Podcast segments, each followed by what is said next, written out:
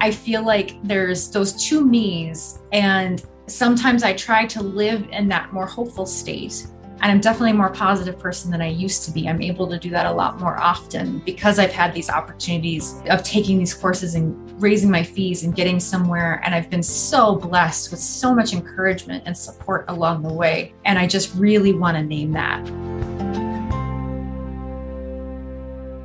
Welcome to the Money Skills for Therapists podcast, where we answer this question How can therapists and health practitioners go from money shame and confusion to feeling calm and confident about their finances and get money really working for them in both their private practice and their lives? I'm your host, Lindsay Bonham, therapist turned money coach and creator of the course Money Skills for Therapists.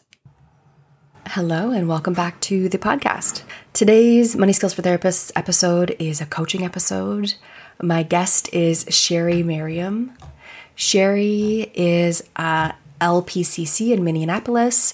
She's been in practice for 13 years, working in healthcare for 22 years, and she's worked at various group practices in the past, including co owning practice before just last October. She started her private practice and opened a collaborative practice in January, which we'll talk about a little bit more during our coaching call today. Sherry was bringing forward today the challenge of how to structure your private practice and think about money and plan money when you have chronic illness. She shared about the limitations that her chronic illness puts on her clinical ability, um, but even her ability to do other things sometimes, and trying to think about this and actually build it into the way that she's built her practice. You'll hear in our conversation she's already made a lot of gains in this area. She's definitely not starting from scratch. She's already been very thoughtful. And we dug more into the details of how to build a healthy practice that financially meets her needs with that limited energy that she has, and the reality that if she does push herself, she pays the price in exhaustion and needing to crash. And so it's not something that she's able to push through. So if you are somebody who has chronic illness, if you are lower energy or find that your just your clinical limit is not as high as the people around you, this episode is for you. We really think through a lot of the pieces involved in making sure you're setting up a practice that suits you and your energy and your needs. Enjoy.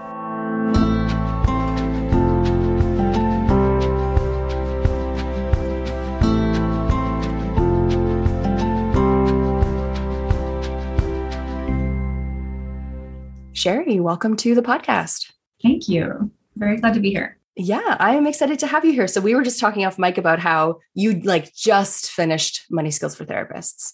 So I was yes. just noticing that I haven't seen you in a couple weeks because I saw you quite a bit. You were very active in the course. Right. I wanted to get everything out of it. I'm very familiar with your your background and and so for our time together today, tell me what you want to have more clarity on by the end of our call? So, something that has always been present in my work as a therapist is balancing the work, the money, and the chronic illness. And it continues to be present. And so just I always try to find ways to get support with that and and to support myself through that. Okay. So tell me right now, let's maybe like start with right now. What are you noticing that are the challenges around that in this moment or recently? Well, a perfect example is literally just this weekend. That's how uh, still present it is. We, uh, my family and I went away for a little mini vacation, and it was lovely. And it was planned to be sort of a work retreat slash vacation, like do some fun things maybe during part of the day, and then maybe do some do some work during part of the day and my husband's a writer he likes to write so he was going to get some writing time in and i was going to get some working time in catching up on some some things. But my my energy levels just didn't quite keep up and so we had our fun adventuring. And then when we'd get home i would need a three or four hour nap. And to most people a nap is 30 minutes but yes. i lost all of my work time every day and that was frustrating yeah, so perfect example where even on a vacation, you get depleted and you need a lot of rest. And your day, it sounds like it's hard to do all the things that you want to be able to do in the day. It's just not possible sometimes. Right. Yeah. Right, exactly. And I'm an achiever, like you saw in the class. I was always present. I, I want my yes. A. Yeah, I just listened to Jen Fredette's episode with you, and you guys talked about we're going to get our A. And, oh yes, and I'm there with you guys, and I and I want to do well in my business, and I'm always trying to do everything, which does not balance well with my illness. I have chronic mm-hmm. illness, I have chronic migraines, chronic yeah. pain. And I push myself too far, and just like a lot of people with chronic illness, and I just, I just want to do it all. Yeah, absolutely. So, and that impacts my income. Of course, of course. Yeah. So in your business and in your practice, tell me so far, what have you done to suit your practice to your energy and your needs? There's quite a few things I've done. I've, I've tweaked a lot over the time. Mm-hmm. And I've been a therapist for 13 years. And one of the main things that I've done is uh, with my schedule and limiting the number of clients that I see in a week. I'm currently at about, I think, eight a week, and I'm working my way up to 10. I just booked another new client today, and I almost didn't. I'm starting to build up my my new practice, and I don't work for other people. I don't like to work for other people. Yeah. Um, other people get mad when you take sick days. The last group practice I worked for took it really well, but the one that I worked for not long ago um, did not take it well when I took sick days. And I understand it affects their bottom line. So I don't like working for other people. I work for myself. Yes. Yeah. Okay. But I have to limit the amount of hours that I see clients, or when that creeps up, then the sick days creep up as well because I have right. those limits of energy. Right. So the more you work, the more your body's actually going to say no or push back or how, how whatever metaphor, however you think about that. Yeah, exactly. It does not let you just push through. Okay. Yeah, up okay. to a certain point, but then I will pay the price. Yeah. The first thing that occurs to me, Sherry, is just how good it is that you have built the skills to have your own practice. And and I relate to you not in having chronic illness, but just in not being able to see a lot of clients, right? And that when we work for ourselves, we can do that. And as you say, when you're working for someone else, their feelings come into the mix if you're not able to work because you're affecting their income. But it sounds like you've solved that problem right? No longer are you having to deal with anybody else's opinions or mm-hmm. feelings or their right. financial anxiety. You've moved your business just completely into your own space and you're doing your own thing. Now, something that I'm curious about, Sherry, is have you got the numbers working yet so that the amount that you work is enough for you financially? No, that has always been an obstacle from yes. the beginning um, because I'm so limited in the number of clients that I can see, the the income just doesn't cut it. Okay. And you know, when you can only see a certain number of clients, and I've been insurance based up until last year. I took Tiffany McLean's Lean yes. and Make Bank class. Yes. And so I left, you know, that group practice in October of last year, and I went 100% private pay and that is helping a lot for sure and so i'm finally starting to make some real money which is fantastic and you know we're trying to buy a house this year and turning over my tax records was very discouraging when i looked at that that bottom number. Yes. So yeah i'm definitely not there yet. Yeah. i'm crunching some numbers and looking at what i'm charging yes. and i okay. just increased my fee again. Okay. So i'm trying to get there. Yeah. Because i mean that's something that i would be curious about is given where your fee is at this moment you know projecting forward whatever that manageable number of sessions is, not making yourself have to plan to work more, but projecting forward that a manageable. And you said eight to 10, is that clients in total or sessions mm-hmm. per week? That is sessions per week. Okay. Okay. Eight to 10 sessions per week.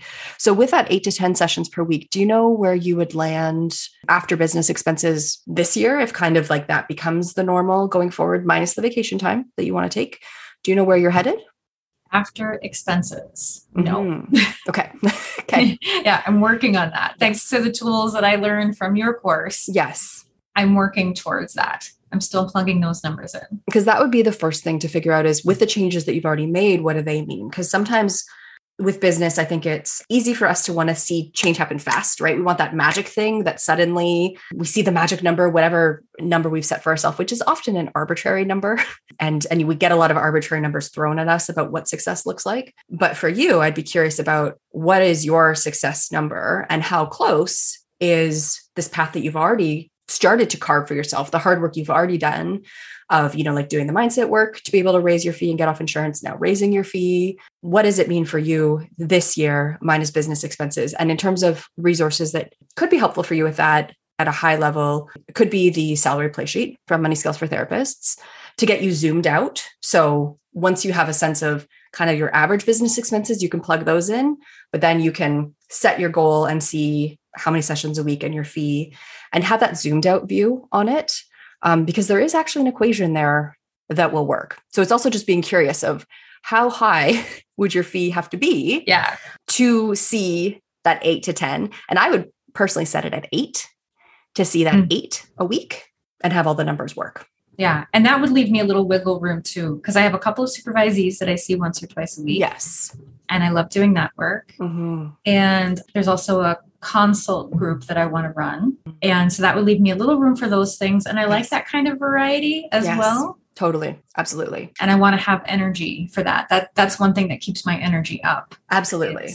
Doing that kind of work. And that's absolutely the next place my brain was going is what are other income sources that maybe don't tax you in the same way and might you might be able to add on top of clinical work that you would still have a good week and make that little bit extra money and not run the risk of of crashing right? And, and being depleted. And so i'm hearing clinical supervision is one of those things. Right. I know you also have a group practice. I don't know a lot about that. Is that an income source for you? It's not yet. Okay. and what it is is it's sort of a group practice sort of not. It's basically okay. a medium-sized sublet okay. but it's run on a more collaborative model than most sublets. So we offer more amenities so that we can create more of a collaborative yeah. vibe. Yep more of a community vibe. And so, so I'm charging rent and then they get a lot of perks. And then that way I'm nobody's boss and yes. they're not my boss. Yes. Because I want everybody to feel independent and be able to run their practice their way. Yes. I love that vision. Yeah. Oh, and yet we have this great like vibe. Like our our last couple staff meetings, we've been discussing this these cases that we're working on together, sharing families and that sort of thing. Yes. And it's exactly the vibe that I wanted. Great. Okay. Mm-hmm. Yeah. So with that, I hear, yeah, it's not a typical group practice in the sense that, you know, you're not getting a cut of people's sessions and right. you're not their boss, but you are creating a space. You're creating a, a community space. You're creating a clinic space where folks are independent clinicians, but there's also all these nice sharing community elements to it. Yeah so with that my understanding that that's not really profitable per se? Right not yet. I need more tenants okay. to help cover the bills. Yes. And so i'm currently still trying to build that because we just opened in january. Yes. Okay. So i'm doing some networking trying to get some more tenants in. And then once i have enough tenants i'll be able to not only pay the bills but make some money on it. And do you know when that that flipping point is where you do become profitable and there's some extra money above the bills it depends on who takes up how much space because I'm offering full time, part time, yes, flexible, gotcha. this or that. Okay. Because that's something I would also encourage you to get some more clarity on, right? Because there's kind of a couple paths here.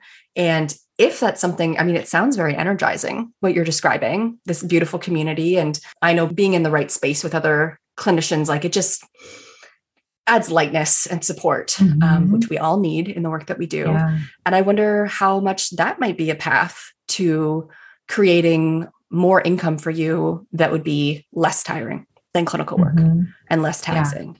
Yeah. yeah. And I do love it. I love the work that I, you know, creating this space was exhausting. It was four months of 80 hour weeks. which I do not recommend no. as someone with a chronic illness or, or for anybody. yeah, right truly. for anybody. Yes, um, but now that it's now that we have it, I yeah. love it so much. Okay. I'm so proud of it. Yeah, yeah.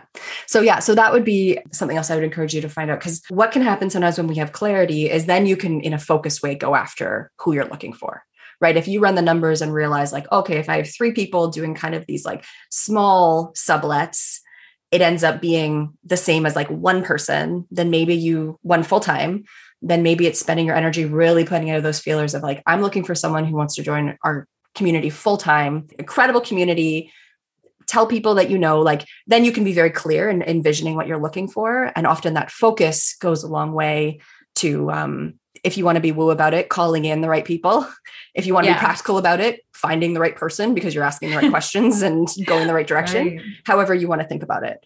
How does that sit with you? That idea of this being another way to really offset the amount of clinical work you have to do. Yeah, yeah, that makes a lot of sense. Yeah, because I mean, yeah. you built the you built the machine, right, and have worked very hard at it, and so it sounds like you're actually very close to it working for you at this mm-hmm. point. So that little bit of extra is going to tip you over into right. more ease. Because then the final piece, Sherry, that I'm curious about is do you know what your number is? Like, what is your number of enough or that's you know your sufficiency number where your needs are met it's good you're not going to be there's not going to be financial stress and you don't have to push yourself any harder really i don't know i've i've gotten so used to for so many years living on so little that and i mean so little. I make less than my supervisee does. Yes yes. And both of my supervisees. And so i really should run some numbers. You're right that's a good idea. Mm-hmm. and i think i've been afraid to to be mm. honest. I've been afraid to set my my sights on any kind of financial goal because i changed careers to become a therapist to make more money and I have not in any one single year made more money as a therapist than I did in my previous career.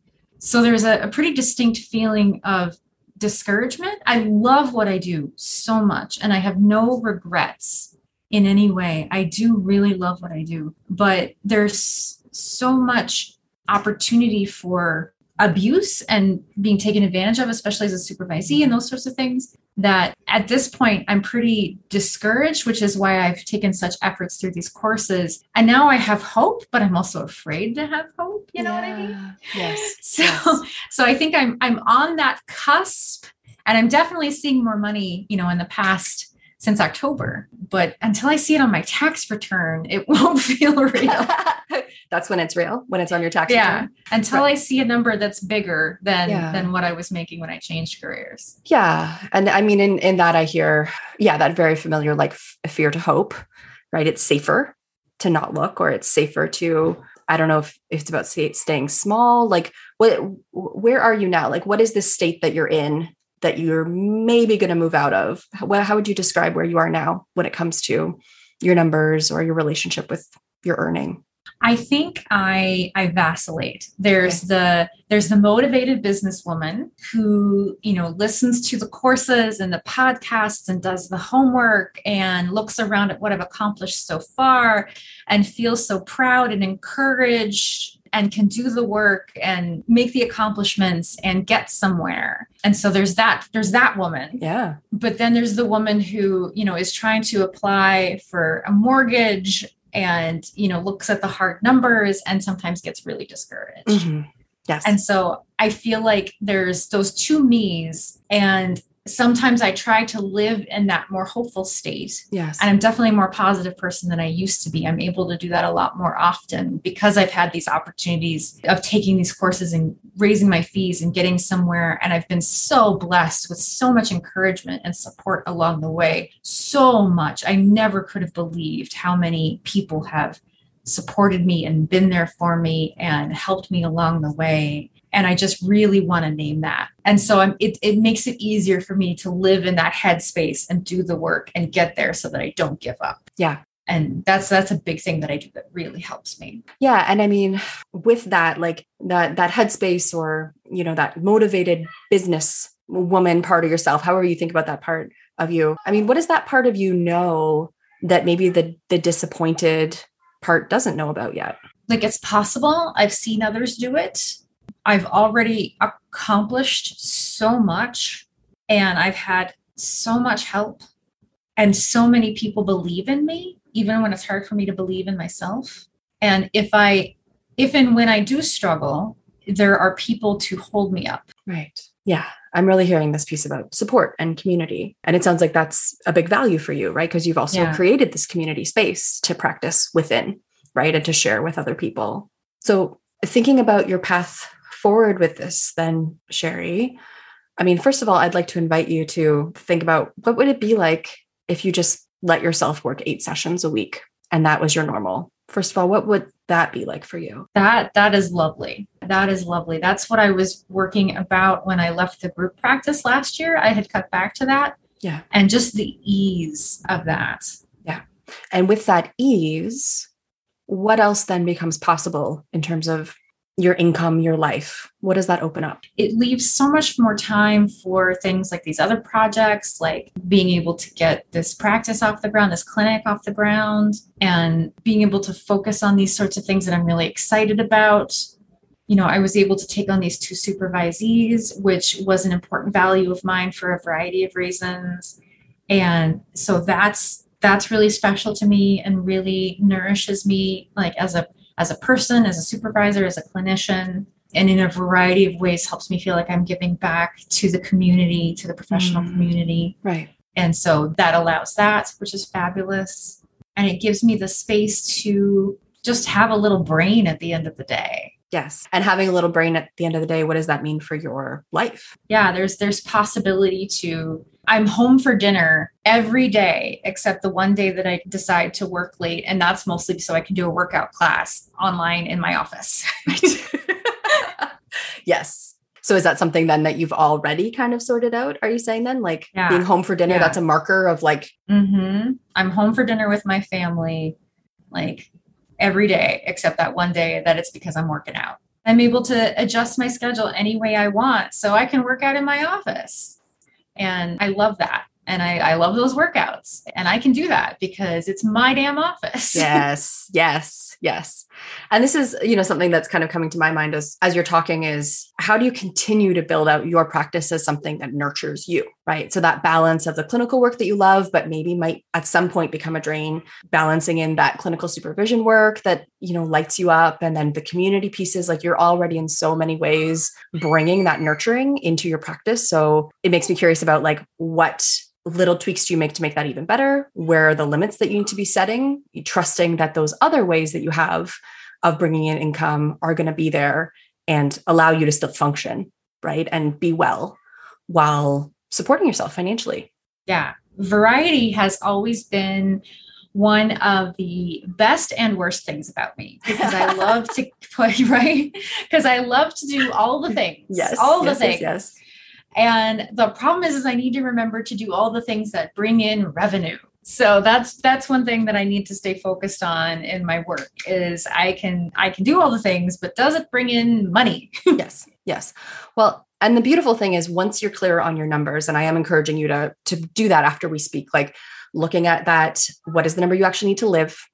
Right. And maybe holding the hand of that disappointed part internally like doing that care because it is hard you know when when the numbers have not been you want to see and i i can relate i will say in terms of mortgages because i always start businesses and then try to get a mortgage which is like and eh, like wrong order. You're not supposed to do it that way. I've done it twice now where I'm having to show like startup numbers and I'm like, no, no, but it's going really well and be kind of judged. Really, you are being judged by a financial body. So I, I can relate to that experience, I will just say. But getting clear on what it takes to live, right? And and maybe that's a conversation too that you have with your partner. What do you need to be earning between the two of you, right? To support your household.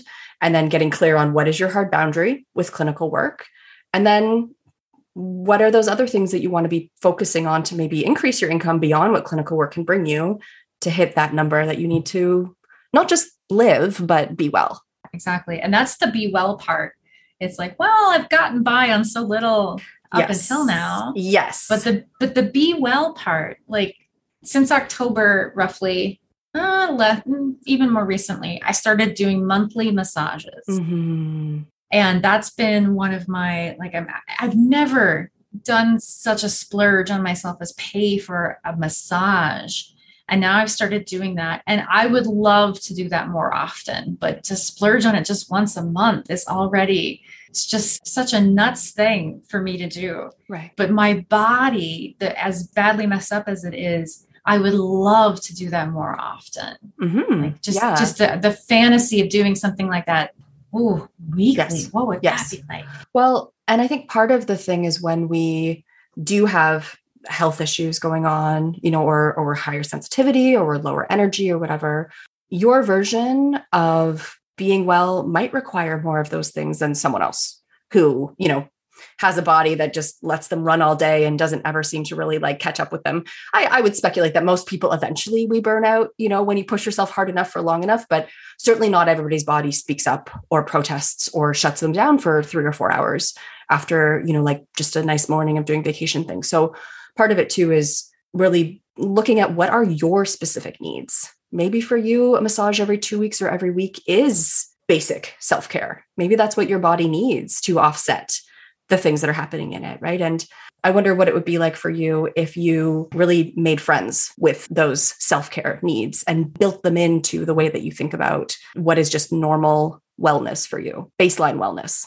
Not a splurge, right? not a treat, yeah. but like this is what I do to take care of my body because my body lets me do literally everything else. Mm-hmm. Yeah. Put that as a line item in the budget. Exactly. Because it needs to be there. Exactly. Exactly. So, Sherry, coming towards the end of our conversation, what are you taking away from our session today? It's really helpful to to think of these things as as fundamental and to think of that kind of self-care as part of not only you know who i am as a person but also who i am as a therapist because it's so necessary to the work mm-hmm. to to keep this machine going yes. this therapy doing and other other thing doing machine. Yes. All the things doing yep. All, all the things doing. Yeah exactly right yeah. And i think that that's that's so important to the functioning. Functioning is such a high priority to me which is i guess ironic since functioning is something i struggle with so much. And I think that it's always useful to hear that feedback that it's because I eventually I'll get it through my brain that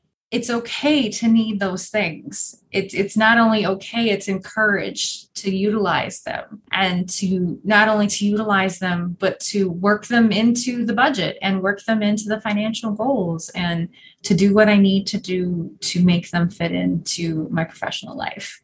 Absolutely. Yeah. And I wonder how those can just be neutral, matter of fact things or positive self care things, but very much, as you say, just built into your numbers and how you plan your money every month. Right. Yeah. I think the more I hear that, the more, I'll, the sooner I'll get there. Yes. Yes. thank you so much, Sherry. Yeah. Thank you.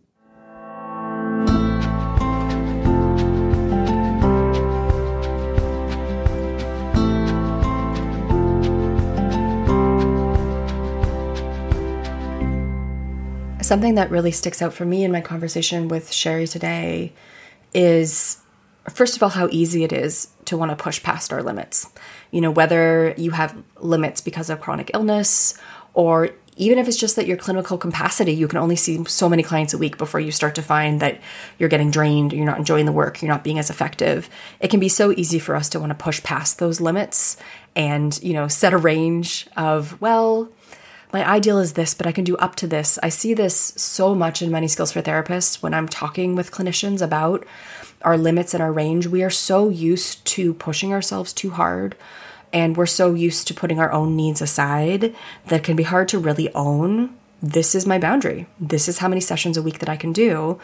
But when we do set that boundary and when we set it in a clear and neutral way, it can open up so much opportunity, like Sherry was talking about in this episode, to be curious about exploring other ways to bring money into your life and to, you know, top up that private practice paycheck from other places if that's something that energizes you. If you're someone like Sherry and you love variety and you want to be doing multiple things, then setting a limit on the area where there might be limits already, which is one on one private work, that clinical work, then you have the opportunity, like Sherry has, to open up that collaborative practice, you know, do clinical consultation, start a clinical consultation group. Actually, by saying no over here, we're able to say yes in other places, and that can be so nurturing and actually give us energy rather than depleting energy, which is what can happen when we push ourselves too hard.